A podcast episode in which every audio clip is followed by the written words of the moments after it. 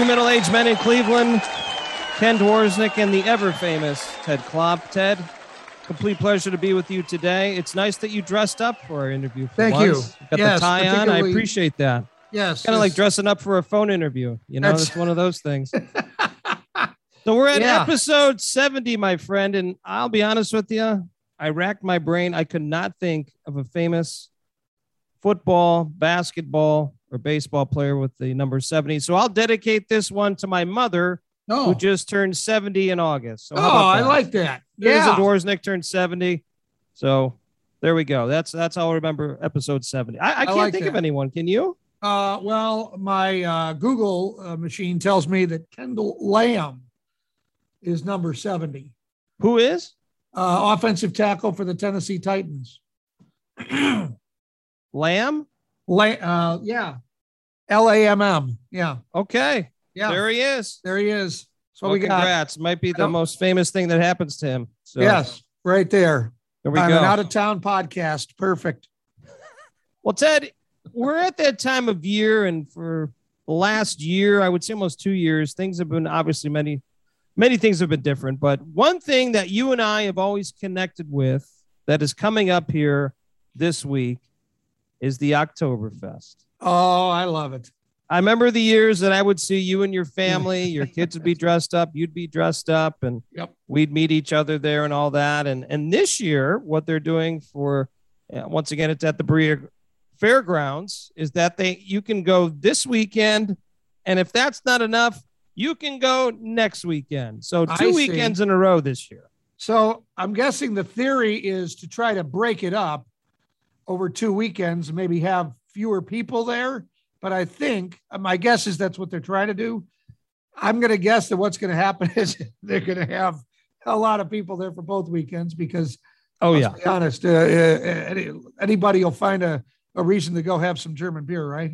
oh I would concur. And you can buy a you can buy a pass for both. Oh So well, you know, you can, there uh, you go. Yep, you can fully engulf the Oktoberfest and take in the craft beer and have yourself a Jägermeister and look at the Glockenspiel and all the foolery Yeah. that's involved with that as well. So Ein, zwei, drei, super. Dicky tacky, dicky tacky, oi, oi, oi. classic, Yep. complete classic. Oh, well, uh, Oktoberfest is coming up, and coming up on this week's show, legendary drummer from the band Night Ranger, Kelly Keagy, and his tour manager, or their tour manager, Cleveland's Ed Repepe. They are here to talk about the Danny Repepe Memorial Concert, which is one week from today. Hard to believe. Unreal. We also have uh, good news about a woman who gave birth in the cargo bay of a C 17. Yeah, boy. Our overachiever this week is a real swinger. And in Klopp's clips, a man fled from police in a mortuary van. And that is not the strangest part of the story. And now, a woman's perspective. What has eight arms and an IQ of 60? Four guys watching a football game. This has been a woman's perspective. Ted, as always, we have some very good news. A pregnant Afghan woman who boarded a U.S. evacuation C 17 gave birth in the plane after having complications. Oh, goodness. He was suffering from low blood pressure. So the commander descended the aircraft to increase the air pressure in the cabin. That stabilized the mom and may have saved her life. And wow. The life of the baby who was delivered successfully in the cargo bay after landing. Wow, what a great story that is. As if, as if there isn't enough tension and stress going on in that part of the world right now. You got an a- a- evacuation plane. Oh, by the way, there's a pregnant woman on board, and we have to fly lower or she might die. Unbelievable. But it all turned out well, and that's really all that matters in the end, right? That is just some really good news. blah, blah blah blah Blah blah blah. blah blah blah blah blah. blah blah blah Blah blah blah. blah blah blah All right, today's guest has been a member of Night Ranger since 1979. The native of Eugene, Oregon, is the drummer and sings lead vocals on several of their hits, including Sister Christian, Sing Me Away, and Sentimental Street. Night Ranger has sold over 17 million albums worldwide and are looking to expand that number with their latest album entitled ATBPO, which released on August 6th. Night Ranger is touring the country in 2021 and 2022 with performances all throughout the US, including a stop in Cleveland September 8th for the Danny Repepe Memorial Concert The most the important Pavilion song at on Nautica. Let's talk with the very talented Kelly Keagy, who is Hey, joined sir, by friend of the show and tour manager Ed Repepe. What's going on, guys? Thank you so much for joining us. We really appreciate it. Before we talk about Night Ranger on tour and the memorial concert, Kelly, talk about your new album, ATBPO, which is short Okay. for And the Band Played On, which is really Right. cool.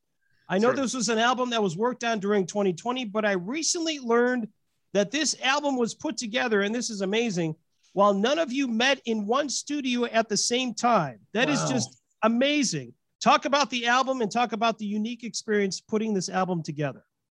Well, we've been building up to it, you know, some because a lot of us have our own studios and you're able to record tracks in this software called Pro Tools that people have been using for years and years. You guys might even use it at the station, but um, you know, so we've done some of this already, but to but to not put together the songs in person was act, you know, was ridiculous to us. we tried to get on Zoom and jam, you know, and it and it and, and as you guys know, you know, when somebody starts talking over, you know, like if you're saying, "Oh, I want to jam," you know, we thought we could jam, like play live, and it was just a disaster because everybody was out of time, and we're like, "What's wrong?" You know. So we had to do it all over the internet, like sending clips from your phone. Like I got this idea, and here's my chorus idea, and here's here's a song. Try this, and it was all over the internet over the course of like three or four months. And um, so we started to put it together like that. Instead of getting like, you know, like I did initially, I went, this is not going to work, you know, but it, it, but eventually when you started hearing the ideas and you started to get into the whole idea of like, okay, let's, let's try and do this and let's try and work and see if I can come up with an idea for that song. And then it just started to snowball from there. And when the ideas started to flow from Kerri Kelli to Brad Gillis to myself and, and Jack Blades, you know, all those ideas, you know, just started to really come together because we could record real parts in our software. So it made sense like, oh, yeah, I hear it now. So then it, just started to really come together. The session started to get bigger and bigger and bigger with ideas. And we had to actually, like, you know, uh, weed through it because it was so much. But we do have a hub, an engineer uh, co producer guy in Nashville that we've been working together uh, for about four albums. So he takes all those parts and he puts them into a master session and he mixes it, makes it sound good. So over that whole course of development, you know, we started to hear the songs really come come alive, and then it was like, oh my God, this is going to work. And then we started realizing we had more great songs on this album. So, you know, it really, you know, it's like you know, sometimes you do your best work when you have a gun to your head. You know, I heard that in, in Get Shorty, you know, I, I thought that was such a great analogy. It's like sometimes, you know, when you're under pressure and you have to do something, you do some great stuff. So that's, that's how it came about. Well, there are 11 songs on this album, and some a couple of the songs that are featured Bring It Home to Me and Breakout. I read a review of the album by Jonathan Smith. I want you to tell me if this is correct. This is a quote from the, the uh, review. It says, It's a common mistake these days to assume that veteran acts like Night Ranger are simply riding the coattails of years past. With a very current production quality and a mixture of influences broader than the ones that originally made Night Ranger a household name, this is definitely an outfit that is continuing to progress, contrary to what some cynical talking heads in the online media will suggest. Rock is far from dead, and those who still crave it will find a filling 11 course meals worth here to fuel the choir of voices shouting that you can still rock in America. So there's a really long quote there, but is that kind of what you guys were looking for uh, from the album? Is that does that exemplify Night Ranger uh, these days? I think it does, and it, I think it does from the last three records. We've been trying to, uh, you know, just keep you know current with with what's going on, you know. And after all these years, you know, almost forty years we've been. Next year is going to be our fortieth year. It's like, of course, things are going to evolve. You know, musically, we get influences from stuff all around the world you know and and then and then you get to the point of like what are we going to write about you know because that's probably what makes it you know it makes an interview you know interviews and interviewers go oh these guys just sound old you know? It's it's just all about trying to you know like better ourselves and better than the last record and keep moving forward. Like jack says we're like a shark you know? If you don't keep moving and eating you know and creating if you're like a shark you just die you know if you don't keep moving forward. So i mean you know that's kind of what it but uh, uh, uh, it's it's built up to be with us internally is that we just like to be as creative as possible but we like to try and better the last records. So we've always gotten that like oh yeah just a ballad band you know. Back in the day that was the record company you know uh, releasing singles that they thought were going to they were going to be hits you know? And and they were just trying to make their money back because they you know they fronted the money you know? I mean that's that's what it is. So it's a business deal but at the same time it's not good for careers as a rock band to move forward and it's hard to move forward when it, when the ballad was on the second album. And then the the third album the fourth album they it's all the, the first singles were were you know were slow tunes or ballads you know? And it was like holy crap, what are we going to do with this? So we, we got over it, you know. That's outstanding. Well, Night Ranger has been back on the road for some time now in 2021. Can you talk about what it's like to be back on the road in front of live crowds once again? Well, I mean, we um, under the radar last year during COVID, we did some shows that were that were pretty like you know they were controversial. They, you know, we did some bike rallies. We did like three bike rallies last summer, and then this summer we did uh, we did Sturgis last summer, and everybody was like, "You can't do that," you know. Everybody was masked up in the whole town, everywhere I saw. So it was totally, you know, everybody was, you know, trying their best. Sure. And and then the other, you know, we did these big, huge events, you know, and people were just being great about it. And I I don't think any cases came out of those, you know. Um, so so people were really, you know, but but regarding us getting back on the road, it was amazing because we were, you know, just like everybody else, we were stuck, you know, uh, for um, sometimes six months without doing anything. So we were just like ready to just, uh, you know, we were just ready to get out there and play. And so were the audiences ready to come. So it was. Great. There was a point where like Kerri's like, hey, I'm like missing all you guys. Can we get on a Zoom? So like 14 of us are on a Zoom, you know, the crew, management, and the band and it really felt good that we were doing it now every week. It was like Saturday night at eight o'clock, and we're like, well, isn't anybody doing anything? And uh, and we weren't. we have cocktails. But it was wild because everybody, yeah, everybody's got cocktails, making drinks and appetizers, and we're talking. But everybody kept looking to me because a, I'm the tour manager, but b, you know, as you guys live in Cleveland as well, Ohio was like a leader in how to deal with this. Yeah, and yes. you know, the guys on the West Coast, you know, California and in, in Washington they're crazy out there. They, they have no accept sometimes, and it really it was really wild hearing them go. Ed, like, what do you think? No, hey, don't edit it. happy happy yeah. to bury other cities and tell everybody how good Cleveland is. Now, Ed, we mentioned at the beginning of the show that Night Ranger will be part of the Danny Repepe Memorial Concert, Jacobs yes. Pavilion, September 8th. Can you talk about how the concert and uh, talk about the concert and how this all came together? Well, you know, as you guys know, my brother passed away on September 24th in that tragic accident on 480. But so Danny always said no to everybody. You know, can't help you. I'm sorry. Let me take that back. Danny always said yes to everybody. Like the word no didn't exist. And so we wanted to give back in some way. And when he died, the news media really hit on the the the give back from the the canine units and whatnot. So we just kind of dominoed that, and we said, how can we make it one more level up? And I'm like, let's buy dogs. Let's buy four dogs for Greater Cleveland. They'll put in a grant. They'll do this. They'll do that, and it'll be awesome. And so when I went to the guys and said, hey, we're gonna do a memorial concert. Are you guys in?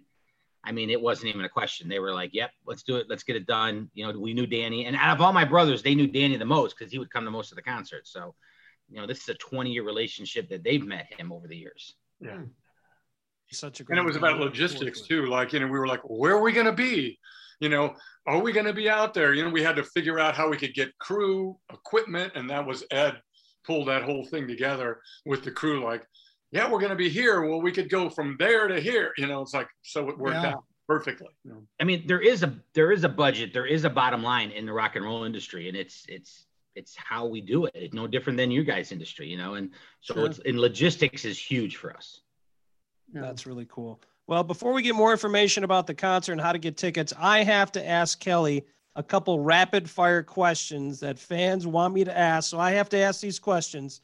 Nothing crazy, just kind of oh, Well, normal stuff you My probably favorite heard. color? What? No, no, no. Close. Is there a song you enjoy performing more than others? You know what it is when you're a songwriter. I think that it's whatever you're working on at the time becomes your favorite because you don't want to just.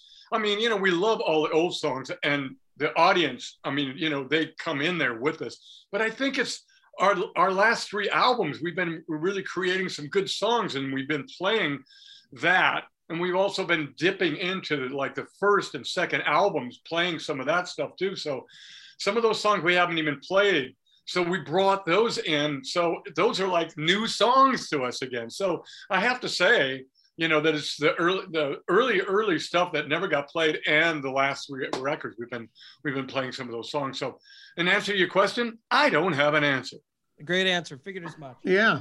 All right. Well, what about the most memorable concert you performed at? What would that be?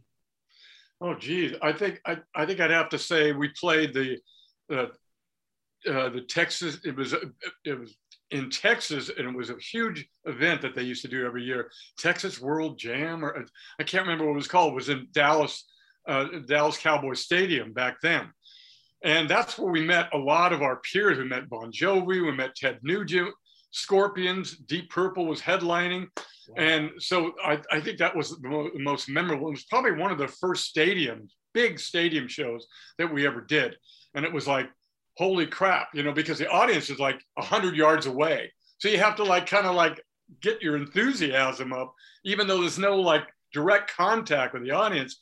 But it was that show, and then it was a, a hometown show after that on that same tour when we came back and we were playing with Journey in uh, Oakland Stadium. To play at a hometown uh, stadium show, being a fairly new band on this on the second tour, was was unbelievable because we came out and it was like, oh my God, this this is our hometown. There's sixty thousand people and they're all like standing up. So it was like, there you go. That's awesome. All right, last rapid fire question for you, Kelly. Is there a celebrity who attended one of your concerts and asked to meet the band that meant the most to you? Two of them. Steve Perry playing. We were playing the Greek Theater. He stuck his head in when we were getting ready for the show, and he just walked in and he looked fantastic. This is after he left Journey. So that was one of them. It was like, oh my God, Steve Perry. And he looks like a amazing. And then cool. Bill Graham, the famous promoter, Wow. you know, having him come in the dressing room when we were um, uh, early on. And I was like in awe of this guy because he basically invented live, big, you know, big venue uh, concerts. Took the Rolling Stones on tour, you know, for the first time, did stadiums when nobody knew how to do that you know so it was like bill graham coming in the coming in our dressing room and telling stories about led zeppelin That's awesome. that was hands down that was the best That's really cool. Got plenty of time for that guy. yeah Uh, well, Ed, if anybody is interested, and hopefully lots of people are, since we talked about budgets earlier, if folks are interested in getting tickets to the Danny Rapepi Memorial Concert on September 8th, let me see how many more times I can weave that into our uh, interview here. But where would they get, uh, what's the best way to get tickets for this event?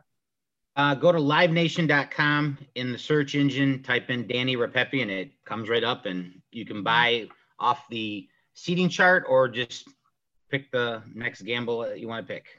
Awesome. That's really cool. Well, we're looking forward to the concert. I will be there. Looking forward to to seeing Night Ranger. It's been a long time since I've seen them, and I can't wait to hear you guys. I'm, I'm pumped, and uh, should be a great night. But we really appreciate you taking the time with us. I know you have a busy schedule. Got a show, I believe, coming up in Vegas on the 21st. Is that correct? Is that your next Yeah. live show? So, You got the Yeah. right tour manager. He'll get you there. I know you Yeah. guys will rock it out. And, So. and I, I, I'll, I'm going to try to be there, but I think I'm going to have to get a hall pass from my wife because I don't think we'll find anybody that wants to watch our three high strung kids long enough for us to go enjoy a concert, Ah, which I mean my wife will say no too. But uh, if nothing Maybe else, with a dog. I'll just say good luck All right. and uh, thanks for all you're doing. Well, thanks for the opportunity of, uh, you know, uh, uh, helping us uh, with this show with Ed and and his brother. I mean, it's uh, it's going to be a great event, and you know, we're going to be able to do some good for the community too with these, you know, by these dogs and the equipment. I think it's really important. So, So awesome. Awesome. Yeah, be a great time. Well, guys, thank you so much. Continue to be All right. safe and have a great concert coming up on September 8th. thanks a lot. Take care, guys. Have a good day.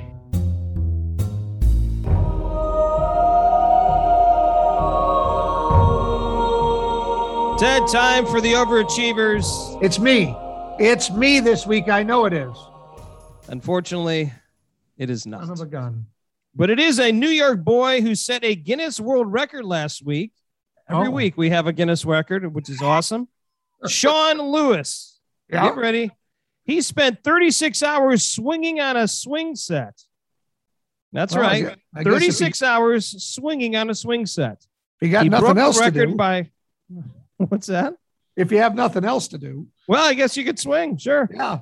He broke the old record by three hours. Wow. He just didn't break it. He smashed it. Yeah. His family said this. His family says this has been a favorite activity for him for a long time.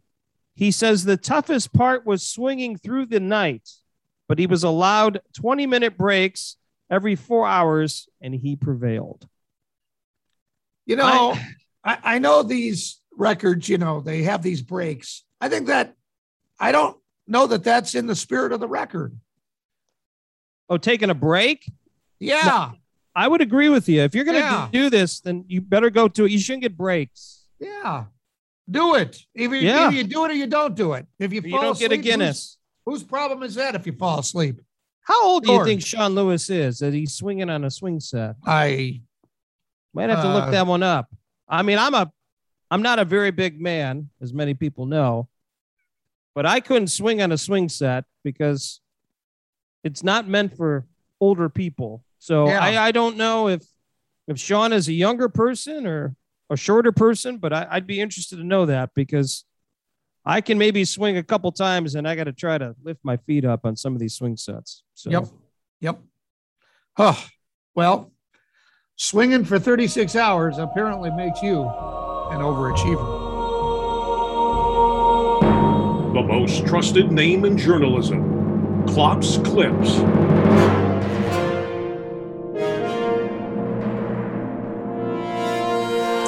All right, Ken, here's the news you probably haven't heard and certainly should have. So here we go. A woman in Wisconsin in a McDonald's drive through when she spotted a Buick sedan, three cars in front of her, with a cow in the back seat. A whole cow. A Buick sedan with a cow in the back seat. She grabbed her phone, shot some video, and posted it on Facebook because who else, if you don't have video, who's going to believe you saw a cow in the back of a sedan? you got to do it. So the owner of the cow was one of the more than 110,000 viewers of the video. The owner contacted the woman who shot the video saying that the cow had just been purchased and it was actually a calf, not a cow, Oh. a calf. And it wasn't the only calf in the back seat. There were two other calves back there. were also in the back seat, having just been purchased at an auction. Three calves. Three calves. Wow. Two more, and you have a basketball team. I think that's something that you're going to start doing. I mean, in your minivan, you can start throwing some calves Oh, back there with the yeah, kids. Yeah, absolutely. Wow. Yeah, absolutely. I like that idea. You know, if I was going to go to an auction looking for calves, I think I'd take my Buick sedan and just take my chances. That seems the perfect vehicle for the calves. Very I agree. Cloth Yep. seats. Yes, well, you give them the back seat. All right, here's a follow up to a story you might recall. A judge has ruled that a Michigan couple owes their son more than 30 grand for throwing out his collection of adult magazines, videos, and more. 43 year old David Werking won the lawsuit some eight months ago, and now he knows what his collection was worth. He had lived with his parents for 10 months after a divorce when his parents discovered and disposed of his collection. Well, David, he's a winner. Won the lawsuit. Wonder what it's worth now. Lost the items, won the money. Yeah. Wo- Wonder what he'll spend that money on. I have a good idea. Yeah. We'll just Yeah. leave it right there, though. Police in Georgia still looking for 23 year old Kajan Griffin. They were chasing him when he stole a mortuary van to make his getaway. As he did so, a body on a gurney rolled out of the open back hatch and into the parking lot. Oh my God. Employees from the mortuary service were able to secure the body. The van that Griffin escaped in hit multiple vehicles and blew a tire on the getaway route. Griffin jumped out and ran into a nearby woods. He is still on the loose. my gosh. So I wonder if that happens, does the mortuary service have to disclose to the family of that particular lost loved one what what happened during I mean, the that is- transportation? I imagine they probably have to. I mean, that's just insane. That that's. I mean, you couldn't make that story up. That's just Close the back door so the body doesn't roll out. My gosh. And then this guy's still on the loose. Yeah, yeah. Wow. yeah. Well, I guess the other uh, funeral homes in the area should be on the high alert. Wow. All right. Well, that's a uh, killer story. Uh, I can tell Always you're dying is. laughing over there. that that that that that is kind of put the that it's kind of deadened this segment, hasn't it, Ken? Any any more you think I can come up with? I don't know if there's any other comments that could be made, Yeah. but I must say this was a heck of a Klopp's Clips. I'm proud of you. This is good.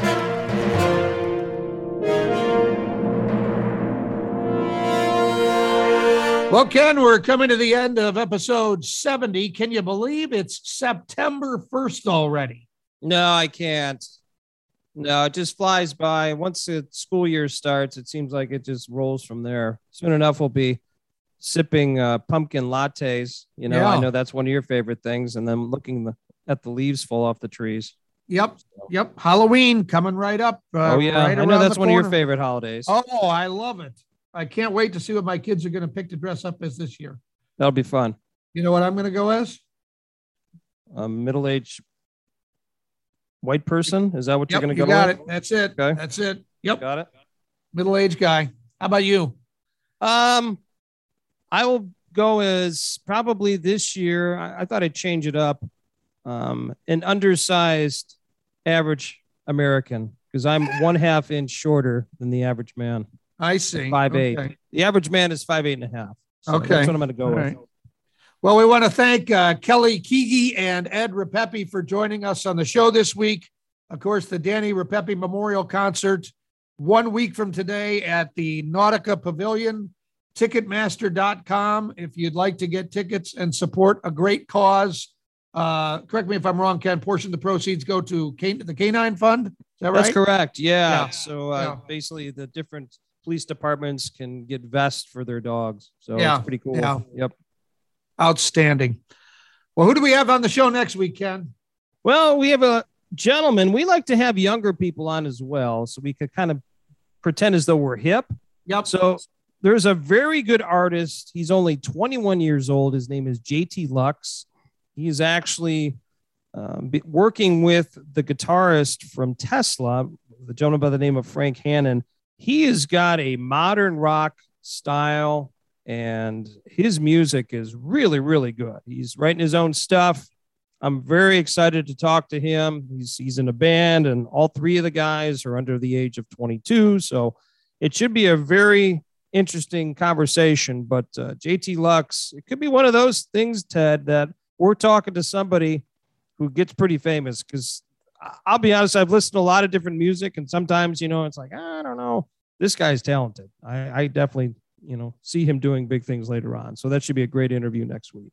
And when he gets to those high heights, he'll remember two middle-aged men in Cleveland was his launching pad, I'm sure. That's exactly right. We we took him over the top.